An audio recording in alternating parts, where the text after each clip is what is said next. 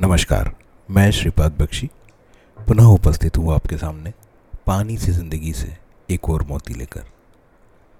एक लेख पढ़ने मिला, जिसमें 1980 के दशक में अमेरिका में एक अर्थशास्त्री द्वारा दी गई चेतावनी का उल्लेख था, जब उन्होंने कहा था कि घरों घरों में धीरे धीरे बंद होते जा रहे रसोई घर और बुज़ुर्गों व बच्चों के प्रति परिवार से ज़्यादा सरकार की जवाबदारी बढ़ाने के गंभीर परिणाम भुगतने पड़ेंगे।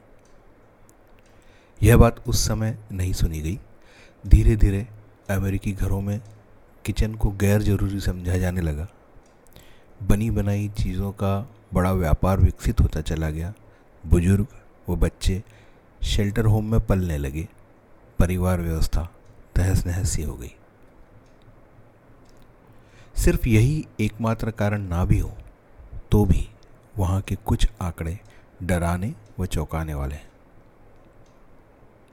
उन्नीस सौ इकहत्तर में वहाँ इकहत्तर प्रतिशत परिवारों में माँ बाप व बच्चे साथ थे। आज पचास साल बाद ऐसे परिवार सिर्फ़ बीस प्रतिशत रह गए। पंद्रह प्रतिशत लड़कियाँ, बारह प्रतिशत लड़के अकेले रहते हैं।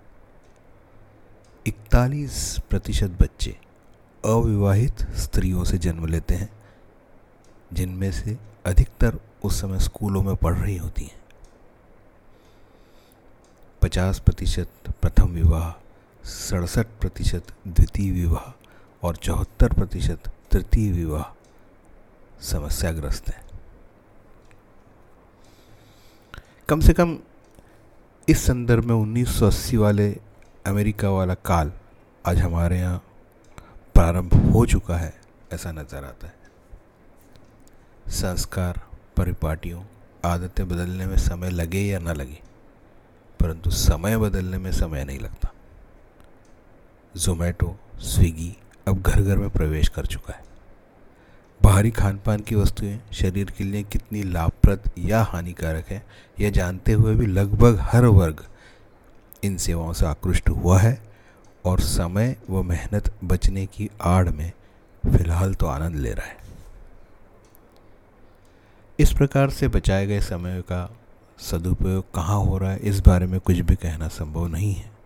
परंतु असंख्य चैनलों ओ टी टी प्लेटफॉर्म आदि पर चल रहे अनगिनत सीरियल सीरीज़, अनगिनत गालियों का प्रयोग करते हुए तथाकथित स्टैंड अप कॉमेडी शो इनकी आसमान छूती प्रसिद्धि और रात को दो तीन बजे तक इन कार्यक्रम को देखे जाने की चर्चा करना एक बड़ा वर्ग हमें दिखता है, जो कुछ और ही तस्वीर प्रस्तुत करता है। हमारा देश भौगोलिक दृष्टि से भी व्यापक है, इसलिए जगह जगह पर बदलते मौसम व वातावरण के अनुसार खान पान प्रचलन में है, जो कि ना सिर्फ़ मौलिक है, बल्कि उस क्षेत्र के पर्यावरण तासीर से मेल खाता हुआ भी है। धीरे धीरे लोगों का घूमना फिरना बढ़ा है। अब वस्तुएँ हर, अब प्रस, अब वस्तुतः हर प्रसिद्ध पकवान, चाहे वह किसी भी प्रांत का क्यों ना हो, कुछ मात्रा में ही सही आपको खाने पीने मिल सकता है कहीं पे भी। परंतु रसोई घर में सुजन होता है। वहाँ बन रहा खाना उस परिवार को बेहद प्यार करने वाले व्यक्ति अपने हाथों से अच्छी भावनाओं से, प्रेम से बना रहा होता है।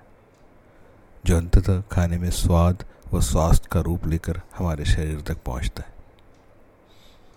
अन्न में ब्रह्म देखने वाली हमारी सोच, पाक कला को शास्त्र का दर्जा देने वाली हमारी संस्कृति और खाने को सात्विक भाव से बनाकर ईश्वर को अर्पण कर उसे प्रसाद रूप में ग्रहण करने वाली हमारी प्रथाएँ जब नेपथ्य में जाएँगी तो कालांतर में हमें भी वही सब देखना होगा, जो आज अमेरिका देख रहा है। हम यह भी नहीं भूल सकते कि आज विश्व का सबसे अधिक युवा शक्ति वाला देश आज से 50 वर्ष बाद सबसे अधिक उम्र वाला देश भी होगा। रसोई घर के माध्यम से परिवार को जोड़े रखने की हमारी संस्कृति को सहज कर रखना ही होगा। जय हो, नमस्कार।